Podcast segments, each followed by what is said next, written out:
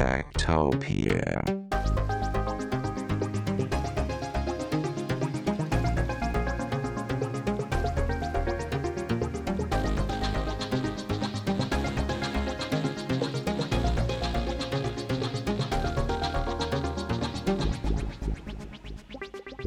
Techtopia. Tektopia er en podcast om mennesker og deres teknologi, udgivet af Ingeniørforeningen Ida i samarbejde med Teknologiens Mediehus og støttet af Ida Forsikring, DK Hostmaster og Messecenter Hernings konferencer, EUT, HI og Automatikmessen. Mit navn er Henrik Føns, og det er mig, der bestemmer i Tektopia. Techtopia.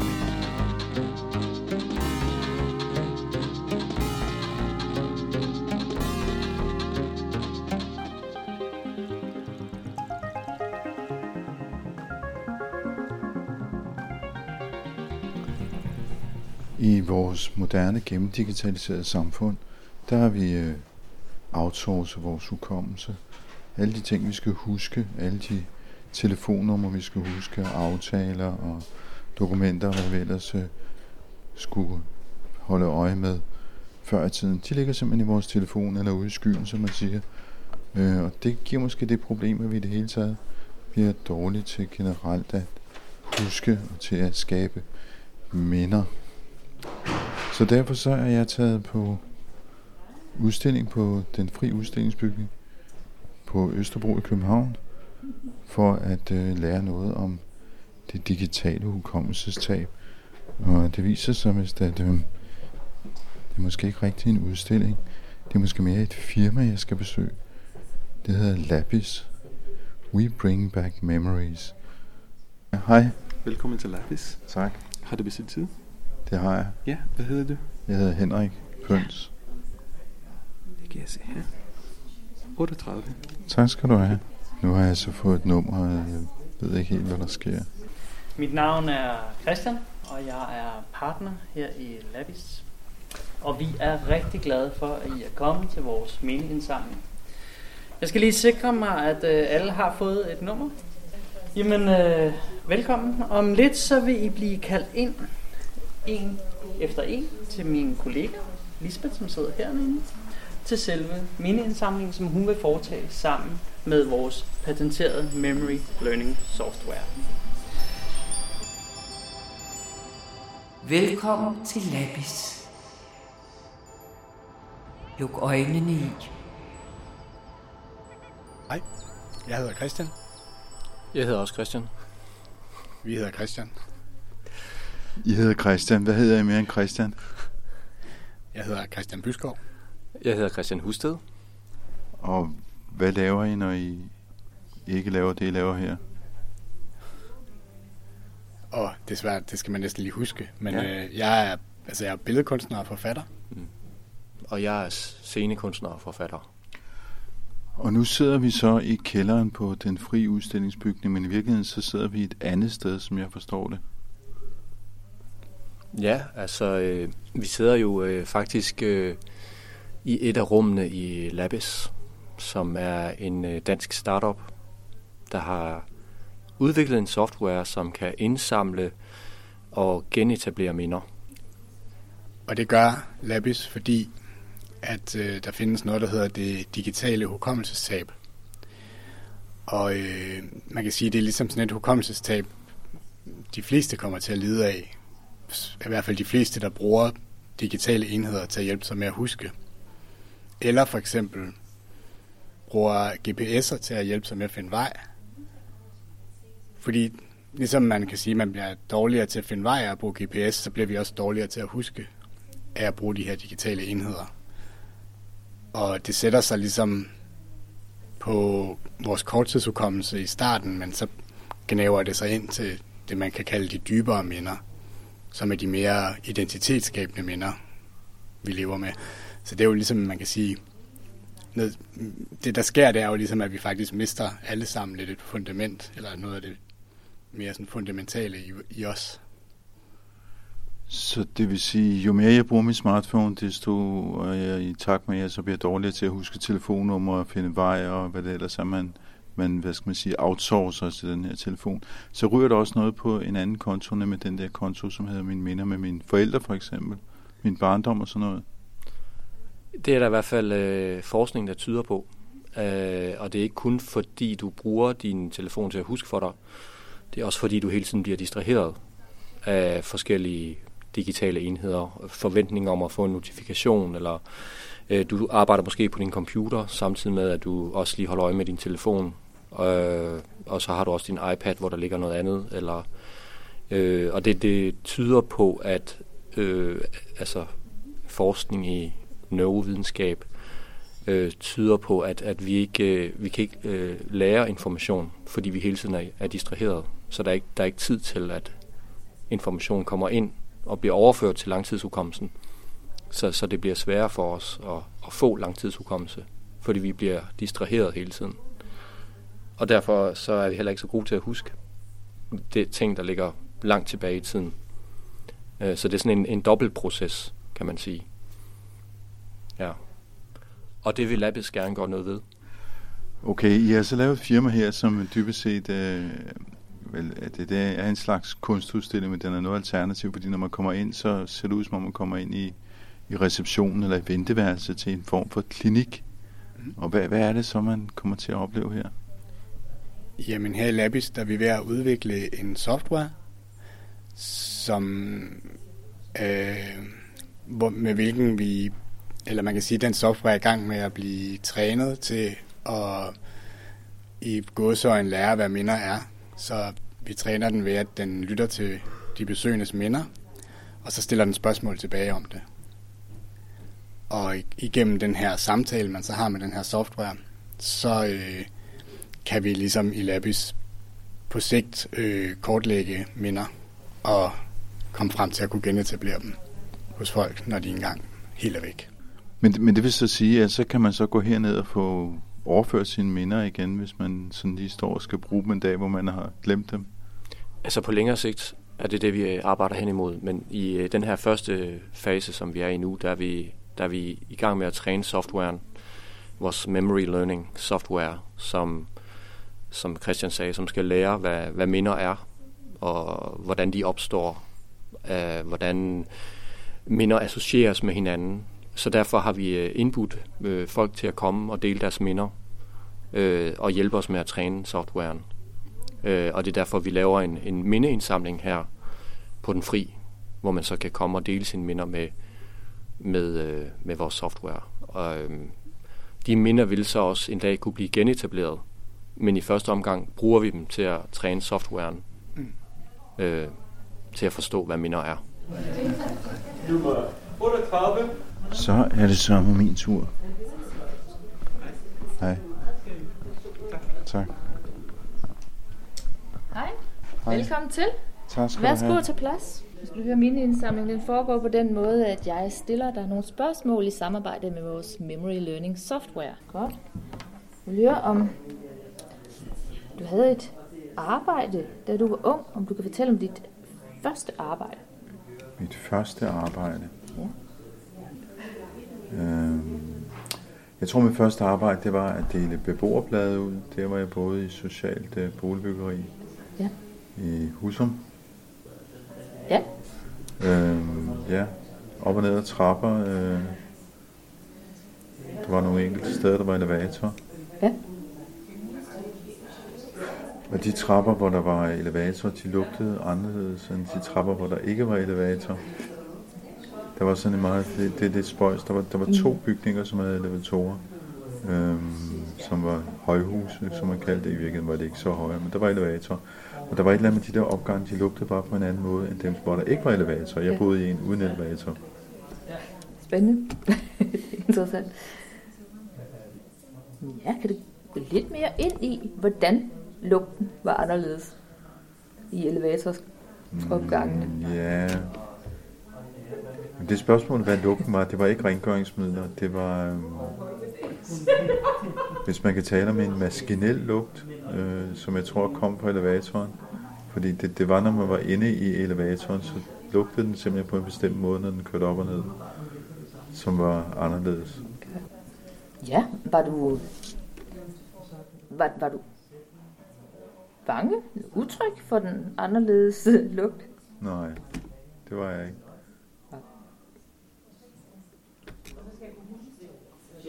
Nej. Vi kan også, kan du, havde du en cykel? Ja. Da du bare, kan du huske, at du lærte at cykle? Ja. Hvordan, hvordan, hvordan lærte du at cykle? Du møder dig selv som barn på din første cykel. Øh, mit navn er Esbjørn Torgart Kaspersen, og øh, jeg er teknisk leder i øh, Kaspar APS, som er et øh, kunstig intelligens startup, øh, hvor vi specialiserer i at lave kunstig intelligens værktøjer til øh, filmindustrien, og så også til kreative projekter. Og man kommer så ind til den her sådan, øh, kvinde, som er ansat i firmaet, som sidder sammen med en computermodel, som så stiller en spørgsmål for at øh, vække nogle minder. Ja. Hvordan har du lavet den? Det er jo dig, der har lavet den. Så øh, egentlig så instruktørerne for Labys, øh, Christian Husted og øh, øh, Christian og Christian, de øh, tog og, og faktisk gav mig minder, som de havde fundet. Så der er et mindearkiv online øh, af folk, der ligesom har, har siddet med, med en øh, forfatter eller en interviewer, og så sådan talt om deres barndom. Og øh, det øh, har de så gjort i... Øh, i meget lang... Øh, eller det har de haft mange personer til ligesom at gøre. Øh, og det er ikke noget, som, som Christian Christian ligesom har gjort. Det er, det er noget, som øh, der er et institut, der, der gjorde. Og de har så lagt det her data op online. Og så er Christian Christian så gået ind og taget dataen øh, og fundet de minder, som de godt kunne lide, hvordan gik. Øhm, og det de så har gjort, er egentlig også at har skrevet spørgsmål til de minder. Så hvis, hvis øh, der er en, der har talt om en, øh, en skov, eller en mark, eller den by, de voksede op i, så har, har instruktørerne så gået ind og har skrevet noget om, sådan, jamen, hvordan var følelsen af skoven? Eller hvordan øh, husker du, øh, at din bror og dig legede i, i byen? Øhm, og sådan nogle spørgsmål, som de gerne vil have modellen til at stille, egentlig. Øhm, og ved, at de har gjort det, så når, når den så får et nyt minde ind, øhm, som egentlig ja, er en, der har måske øh, levet i en, en by et, et eller andet sted, og har haft et forhold øh, ja, med, med nogen, så, så kan modellen ligesom referere tilbage og, og se, hvordan skal jeg egentlig stille spørgsmål øhm, til de her tidligere spørgsmål, den har set. Men, men hvad, hvad har din rolle så været for at forstå det helt præcist? Min rolle har så været helt teknisk at formatere alle de her spørgsmål på den rigtige måde, og ligesom guide Christian og Christian til, at, hvordan de skulle give mig spørgsmålene. Øhm, så de har ligesom stået for den kreative del, og alt sådan udtrykket i maskinen, og jeg har stået for at få den til at give det udtryk. Fordi hvis man bare giver den rå tekst uden nogen formatering, jamen så, så går den egentlig lidt amok. Øh, så kan den godt finde på at give dig fuldstændig anderledes data tilbage, end, end du egentlig øh, gerne vil have. Fordi nogle gange, så kunne den øh, i de tidlige iterationer, kunne den finde på bare at, at fortsætte mindet, faktisk. Så den fik et minde ind, og så ville den bare sige, jamen, det giver egentlig god mening, at mindet så fortsætter med, at de så går en tur længere, og så bliver den til sådan en historiefortæller i stedet for en interviewer. Og det vil vi jo ikke have. Det, det vil vi gerne ligesom have ud, og den skulle egentlig bare være en interviewer. Og det her øh, arbejde blev faktisk lavet før ChatGPT rigtigt kom ud, og før øh, GPT-4 nu også er kommet ud. Øh, så øh, alle de kapaciteter, som de har, det er, jo, det er jo faktisk noget, vi kunne have brugt til det her projekt, men der var bare for lidt tid til ligesom at få, få det, øh, dem involveret, øh, eller integreret i, i stykket, og det var også lidt for farligt, fordi de kan netop godt finde på ligesom at, at bare fortsætte en historie, uden egentlig at, at holde sig til det format, som vi gerne vil have den til. Um, jeg, lagde mærke til det, da jeg prøvede den, at øhm, der, der var nogle ting, der ligesom dukker op. Jeg kunne høre hos nogle af de andre, der også var, der, er noget med en cykel, din første cykel, dit første job, øh, gymnastiktimerne i skolen, og forhold nogle gange til ens mor og far og sådan noget. Ja. det, øh, det er jo så baseret på de spørgsmål, som instruktørerne ligesom har, har givet mig. Øh, så de vil gerne have den til at fokusere på de her ting. De vil ikke have den til at være en bred model, der bare spurgte sådan, hvad er dit forhold til en skov? Altså, de vil gerne have mere specifikt, at jamen, hvordan øh, føltes det at cykle igennem skoven på det tidspunkt, da du var fem? Um, og det er sådan, øh, det er en måde ligesom at dykke ned i minderne og udgrave mere og sådan faktisk finde ud af, ud af mere om personen. Um, og øh, ja, så den, det aspekt er sådan det mere kunstneriske i det, og, og at få den til ligesom konsekvent at gøre det, har også været ret svært.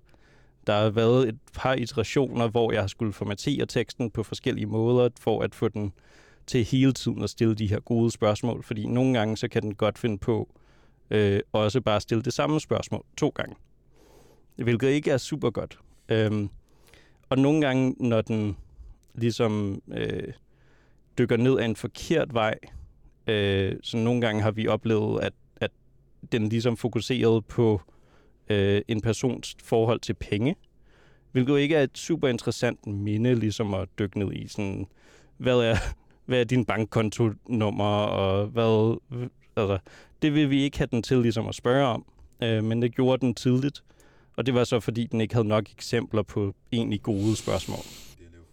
Altså, hvad er det, man gør så for at få sådan en uh, øh, GPT-model for eksempel til at blive bedre til at skrive filmmanuskripter?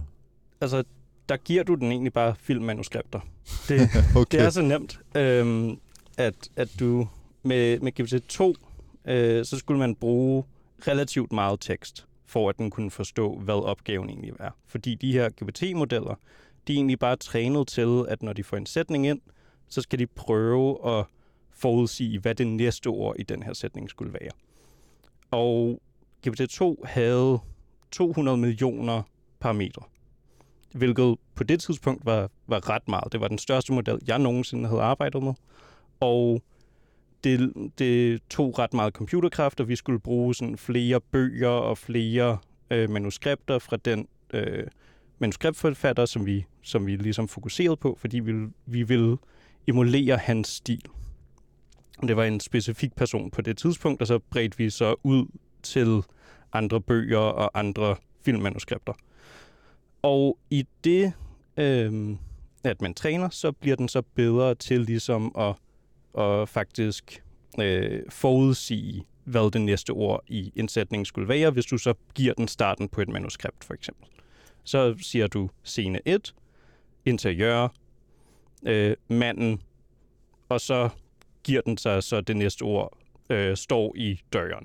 Og så bliver den så bare ved med, når den har givet dig det næste ord, så ser den egentlig bare på sætningen igen og siger, okay, hvad burde det næste ord nu være? Øhm, så det er sådan en meget iterativ proces, øh, som den kører igennem. Og det, ja. Men, men øh, hvis, hvis, hvis man skal gøre det, altså sådan en som mig, som bare er almindelig bruger af GPT-3 og 4 og så videre, mm. øh, vil jeg kunne gøre det samme, eller skal man have nogle særlige udviklerværktøj for at kunne gøre den slags her? Øhm, egentlig med en ChatGPT øh, konto, så har du adgang til deres API, som det hedder, øh, som er en, en, øh, et programmeringsinterface, øh, som de har ligesom givet til deres server, hvor GPT-3 lever. Og med GPT-3, der er det faktisk ret meget nemmere at træne end med GPT-2. Fordi med GPT-2, der skulle vi bruge alle de her bøger og alle de her manuskripter, og det var hundredvis af sider. Med GPT-3, der skal du kun bruge 500 eksempler på det, du gerne vil have den til at lære, og så lærer den det. Og altså... Med 500 er alligevel også ganske meget. Ja, når man bare hører det som en normal person, så kan det lyde meget, men du skal tænke på, at hele GPT-3 blev trænet på hele internettet. Så det er milliarder af eksempler. Så det, at man bare skal bruge 500 for faktisk at kunne få den til at lave det, man gerne vil have, er revolutionerende egentlig. Og det er en proces, der hedder fine-tuning. Så det er anderledes end træning, egentlig. Øhm, øh, træningsprocessen, der tager du hele dit datasæt af de her milliarder og milliarder af sætninger, og prøver at få den til at lære det hele.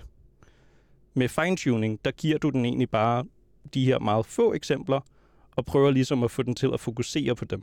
Og det er en lidt farlig proces, faktisk, fordi du kan få, den, få modellen til at glemme ting.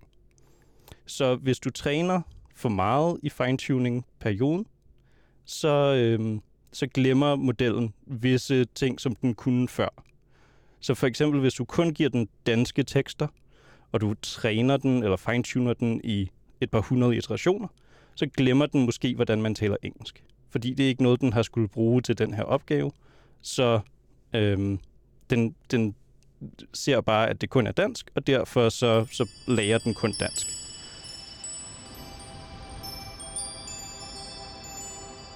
Velkommen til Labis. Luk øjnene i. Hvad, hvad, hvad, hvad vil I gerne have folk så med hjem, altså når de går ud herfra? Hvad skal de så huske, eller hvad skal de gøre anderledes i deres liv? Øh, det er et rigtig godt spørgsmål. For os er det meget interessant, det her clash, der opstår for mange af os lige nu, hvor vi begynder at bruge nogle af de her digitale teknologier. Ikke bare til at hjælpe med at huske, os med at huske men med GPT-3 og ChatGPT er der også nogen, der får hjælp til at skrive tekster, øh, eller finde ud af, hvor de skal spise i aften, eller øh, så der sker jo en enorm sådan, øh, digitalisering af, af, af meget af vores liv, mm. og automatisering. Men når man selv fortæller historier, for eksempel, som Christian lige sagde, altså fortæller et minde, deler et minde, fortæller om det, så er det vores oplevelse, at man ligesom åbner sig. Altså ligesom, man åbner sig imod noget andet. Fordi man ved aldrig rigtig helt, hvor historien kommer hen, når man bare sådan fortæller. Og, og, og, de, og mange af de her teknologier op, oplever vi er noget, der på en eller anden måde lukker noget ned. Mm. Fordi du har ligesom, du får svaret. Ofte faktisk, inden du beder om det, ikke? Fordi den algoritmen måske er indstillet til, at den ved, hvad du gerne vil have. Mm. Jeg læste forleden et interview, hvor der var nogle unge mennesker, der fortalte om deres brug af TikTok. Og der var en af dem, der sagde, at TikTok kender min humor, så jeg behøver ikke selv at lede efter en eller anden komiker. Eller... Og det er en ret interessant udvikling. Men, men i den der samtale eller i fortællingen, som nu for eksempel, når vi sidder og snakker med hinanden, der sker der noget andet. Det er mere en, for os en mere åben ting. Så vi er interesseret i det clash, kan man sige, der opstår imellem fortællingen eller den åbenhed og så, så den der digitalisering eller ja, dataficering har vi også snakket om. Og måske i forlængelse af det, tænker jeg også, at vi er også interesseret i at tænke over det der med, hvad er det egentlig, man giver til alle de her enheder og de forskellige firmaer, som ligesom står bag de forskellige service. Og, altså man tænker, der er mange ting på min telefon, jeg tænker, jeg, som bare er gratis, men der er jo ikke noget, der er gratis. Og nu er vi så gået i gang med at udvikle en software, der kan på en eller anden måde kan, kan lære at kortlægge, eller sådan ligesom kortlægger minder for folk, og ligesom, der er en masse minder, der kommer ind her, og det er også den oplevelse, man får, man giver noget, øh, som jeg synes minder, i, i mit hoved minder meget om den situation, man er i, i sin hverdag, at man ligesom skal give noget til de her forskellige enheder og de forskellige firmaer, der står bag. så mm. så det, jeg tænker, det er noget af det, vi tænker, sådan, når man går herfra også, at det er sådan, ja, som i forlængelse af det, du lige sagde. Mm. Jo, altså, øh, man kan sige, at øh, der er jo opstået et, et interessant øh, punkt i vores, i vores fortælling, hvor, hvor folk bliver bedt om at, at skrive under på, eller ikke skrive under på, men der er jo noget GDPR forbundet med det her. Øh, så folk bliver også bevidste om, at de faktisk deler noget med os. Og, og der, er jo, der er jo et øjeblik, hvor man så skal tage stilling til, om, om det er okay. Og, og, og her i vores lille øh, fiktion, der er det, hvad skal man sige, der er det lagt meget åbent frem, at nu, at nu afgiver du noget af dig selv, og det skal du lige overveje.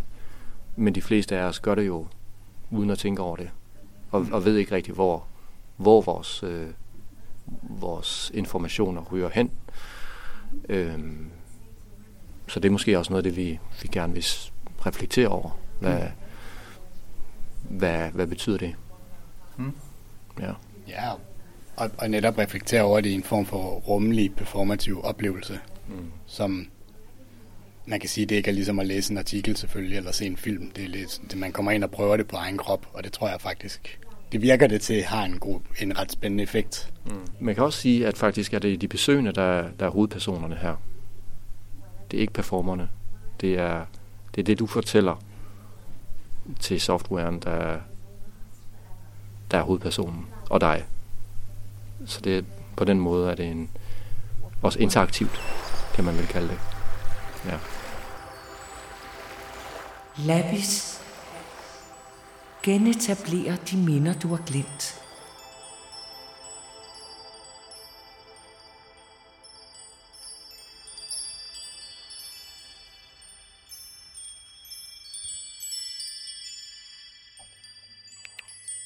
Ja, du har lyttet til Tektopia. Som altid kan du finde links til det, vi har talt om på øh, tektopia.dk, og det er jo så også tilfældet med Abyss her.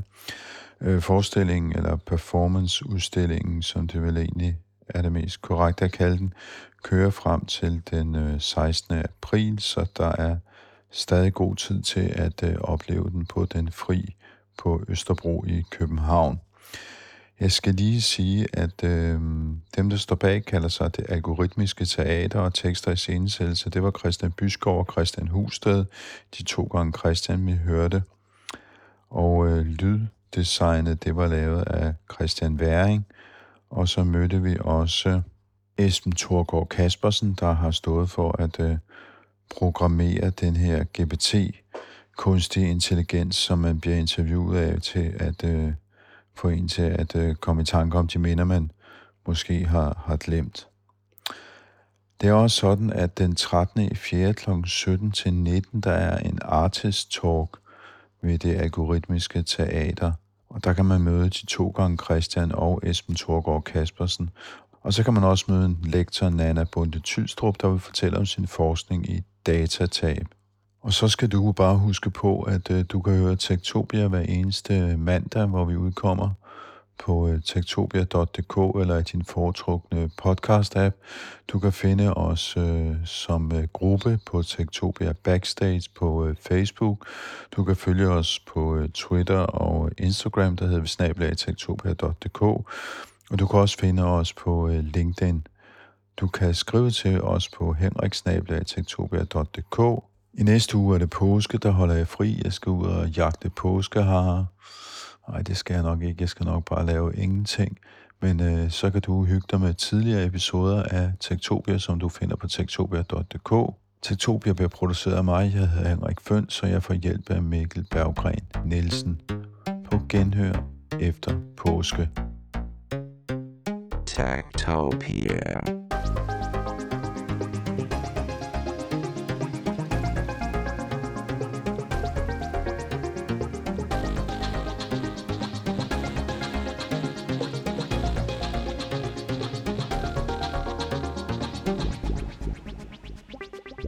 Tektopia er en podcast om mennesker og deres teknologi, udgivet af Ingeniørforeningen Ida i samarbejde med Teknologiens Mediehus og støttet af Ida Forsikring, DK Hostmaster og Messecenter Hernings konferencer, EUT, HI og Automatikmessen. Mit navn er Henrik Føns, og det er mig, der bestemmer i Tektopia. Tektopia.